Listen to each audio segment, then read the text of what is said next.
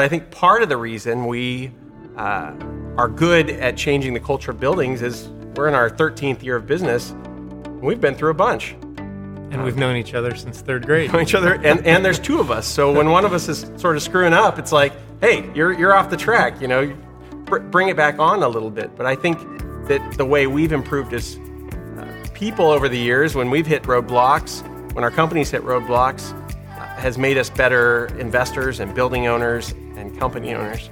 This is Durable Value. Get investing and business insights from industry experts and successful entrepreneurs every week. Like and subscribe now. Ryan, today we're going to talk about one of the number one ways that we add value to buildings, and it's a way that I don't think most people think about. It's almost like a secret sauce of ours. But the way we're going to talk about today is changing the culture of a building. And a lot of people are going to think culture of a building. Buildings have culture. I start by thinking like if you're going to buy a company, one of the first things you do is you walk in and you get a feel for that that company. Like how are people acting? Uh, are people grouchy? Are people unhappy? If people are unhappy, if people are, are grouchy, then that's a pretty uh, that, that's a company that's going to struggle to be profitable. And buildings are the same way. They're a, they're a culture. They're an ecosystem. And if tenants aren't happy, if they have a, uh, a bad feeling towards the landlord, towards the building, you're going to see higher turnover. You're going to see lower NOI. And as investors, as value add investors, one, one of our goals is to raise NOI. And one of the ways we do that is by changing the culture. And we're going to talk about that today. Yeah. Any thoughts on that? Well, you know, I think about our company's culture because just like when you're acquiring a business, if you're attempting to change the culture of that business, but your culture stinks, you're going to have a hard time. Um, our, our company, we've worked hard on the culture that we have, the environment that we have. It's positive, it's caring. Uh, we have our core values that we really live by, and that naturally emanates out. So even as we acquire a building, if the, our team members are uh, have developed the skills of extreme ownership, if they're positive, they're caring, they're humble, that culture emanates out to the building. And so many times we've seen where tenants initially are reactive or angry or frustrated, or they just have their wall up because they're they're used to what they were dealing with before. Yeah. And all of a sudden they meet someone who's smiling and who is engaging and who is really listening to their their needs.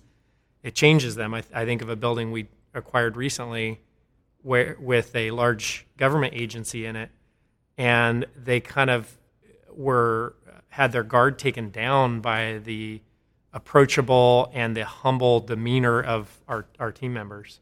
I'd say, Ryan, that companies uh, reflect their ownership, and where ownership struggles as people, where they may be negative or difficult, they tend to attract difficult employees. And same with building ownership. Building ownership, when it's negative or difficult or, don't want to say tight fisted, they tend to attract tenants like that, and they tend to reinforce sort of negative behavior.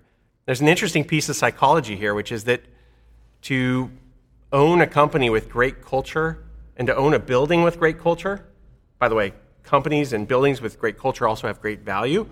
Uh, it's almost like you have to be a better person. and this is, this is an interesting idea, but I think part of the reason we uh, are good at changing the culture of buildings is we're in our 13th year of business, and we've been through a bunch. And we've known each other since third grade. each other, and, and there's two of us. So when one of us is sort of screwing up, it's like, hey, you're, you're off the track. You know, br- bring it back on a little bit. But I think that the way we've improved as uh, people over the years, when we've hit roadblocks, when our companies hit roadblocks, uh, has made us better investors and building owners and company owners. Yeah, absolutely. Um, I, I, think of a property um, that we acquired a couple years ago called Century Center. And uh, the prior ownership was a large REIT, uh, real estate investment trust, and uh, they owned it through the Great Recession. Um, and then they ultimately were foreclosed on the property. And so you can think of the distress that this property has gone through and the, the tenants. They've gone through the global financial crisis, they've uh, gone through a very um, institutional and bureaucratic ownership. And then they went through foreclosure on top of that. Mm-hmm. So the tenants had their guard up Uh, they were defensive. They were used to prior ownership that was very institutional, very difficult to deal with, very uncaring. And I think that was probably the biggest thing that we were able to bring to the property is a breath of fresh air where the tenants they felt heard. Um, and feeling heard is probably the greatest step that you can take toward being able to have a good working relationship. And a good working relationship, of course, means an economic exchange because we're landlord, they're tenant. But if it starts from a caring attitude and it starts from understanding their business, it, it ends up being a far more effective uh, relationship. And through that, it, it kind of felt like uh, we didn't have to tr- work that hard to create value in that property because we started by working with the tenants and understanding their needs and working through how we best accomplish our objectives with the property while helping boost their business. Yeah. So in due, due diligence, we're often talking to the tenants, hearing their needs. That's when the hearing, uh, when they're feeling heard, happens. But after that, we lead with value. We lead with capital. Normally, we start from the curb and we work our way inside. So it's uh, we start with one of the easiest ways to add value and show new leadership and show that things are different is to paint the building, and not just paint it a color, but paint it a thoughtful color scheme that you've worked on with an architect that rebrands the building. Also, changing the signage, resealing the parking lot, uh, trimming up the trees. These sorts of little details say that this building's going to be different now and then moving into the lobby and then into the hallways. Um, those are the sort of things that, says, that say this building's going to be different. At the same time, leadership, just like in companies, sometimes requires making cuts. Often, the tenant mix we inherit when we buy a building, a portion of it isn't a good fit. It's poisoning the culture. And sometimes uh, difficult conversations are a way to change that. But frequently, I'd say with almost every building, one or two tenants need to move on. And we help them make that transition, and we bring in new tenants that reflect the values we're working to accomplish uh, in that complex. And that makes everyone happy, and that raises the value of the property, and that increases the ability to raise rents. It leads to a happier staff, which makes them uh, happier to work on the, on the project. So, curating culture and taking a leadership position and putting leading with capital that's pre-planned for that, that property uh, allow you to reposition it and I'd say uh, we're in a human business. Yeah. So human interaction, face-to-face interaction, is such a critical part of what we do.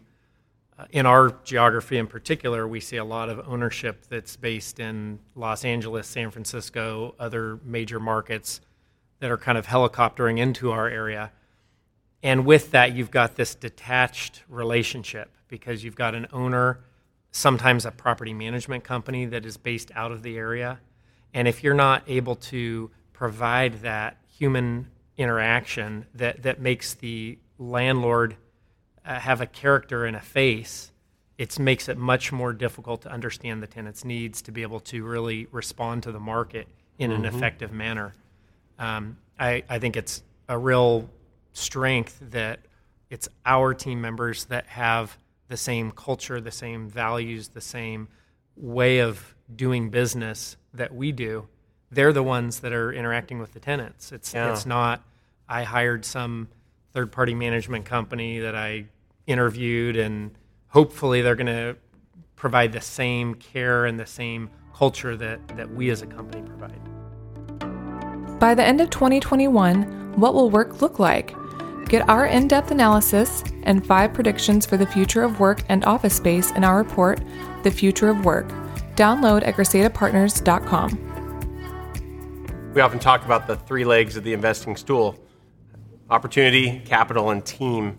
And the team part is really highlighted here because that team is leading the charge on culture in that property. If, if you're going to operate at scale, for example, right now we're working on six or seven properties at one time uh, you and I are providing leadership, and but we have a team of 15 people that are mm-hmm. carrying out that leadership. And if they don't reflect our culture, if they don't reflect our values and our vision, if they don't communicate care on the front lines to those tenants, if they aren't modeling being heard and listening and being responsive, uh, you, you can't scale and you can't uh, create value at scale.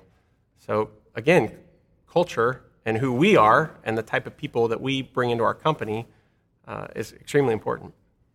I think one last thing I'd add is uh, that culture has to be consistent throughout in your in our experiences. So we recently acquired an apartment community, and with that came a team of staff members. And we the kind of the first thing that we did subconsciously, all of our existing team members, us, the first thing yeah. we did was evaluate that on-site staff through the lens of our culture. Yeah. And fortunately, uh, the the the team was just in a tremendous alignment, and much like you mentioned, where uh, coming out of a, a different culture, they were happy to be a part of the culture that we had created. They were happy to be a part of a team where transparency and honesty and, and humility are, are valued uh, core attributes. And so, in a sense, we were able to supercharge yeah. the changing of the culture of that property uh, because we had team members in place that, that already exuded those values. But with those team members, we led with value. Uh, mm-hmm. First, we heard them and understand what the things they'd always wanted to do this, to this property. We listened. It turned out that those things they wanted to do very much aligned with what we wanted to do. Then, when we hired them, we increased their pay a little bit. We uh, increased their health care a little bit. Uh, we increased their autonomy a little bit, and we brought joy and you know our core values to the relationship. So it's hmm, more pay, more autonomy. I'm feeling heard. I'm part of a team that's doing cool stuff. Uh, you know, they were energized. They, mm-hmm. they were jazzed about what was going to happen. I, would point out too that managing culture is a, a very challenging thing, but for us, we have a process around it, which is that we we bonus around our culture pillars every quarter. Uh, we evaluate every employee by whether they get it, they want it, they have the capacity to do it. We also, uh, you know, do that for each other. Yep. uh, we go through our core values and we think, does this person have this? And we, we score around it. And ultimately, we, we bonus around uh, performance that way. And we often talk about how trust uh, is what our company runs on. And trust happens when you have shared core values. So it's really important to who we are. Thank you for listening to Durable Value, an investors podcast where we demystify commercial real estate with safe, sound investment strategies to help you balance your portfolio. If you enjoyed this podcast, be sure to rate it on iTunes or wherever you get your podcasts. To learn more, visit GresetaPartners.com, where you'll find more information, investors' tools, case studies, and more. This podcast is hosted by Joe Muratori and Ryan Suela. It's produced, edited, and mixed by Melodic, with intro music by Ian Post. Thanks again for listening, and we'll see you next time.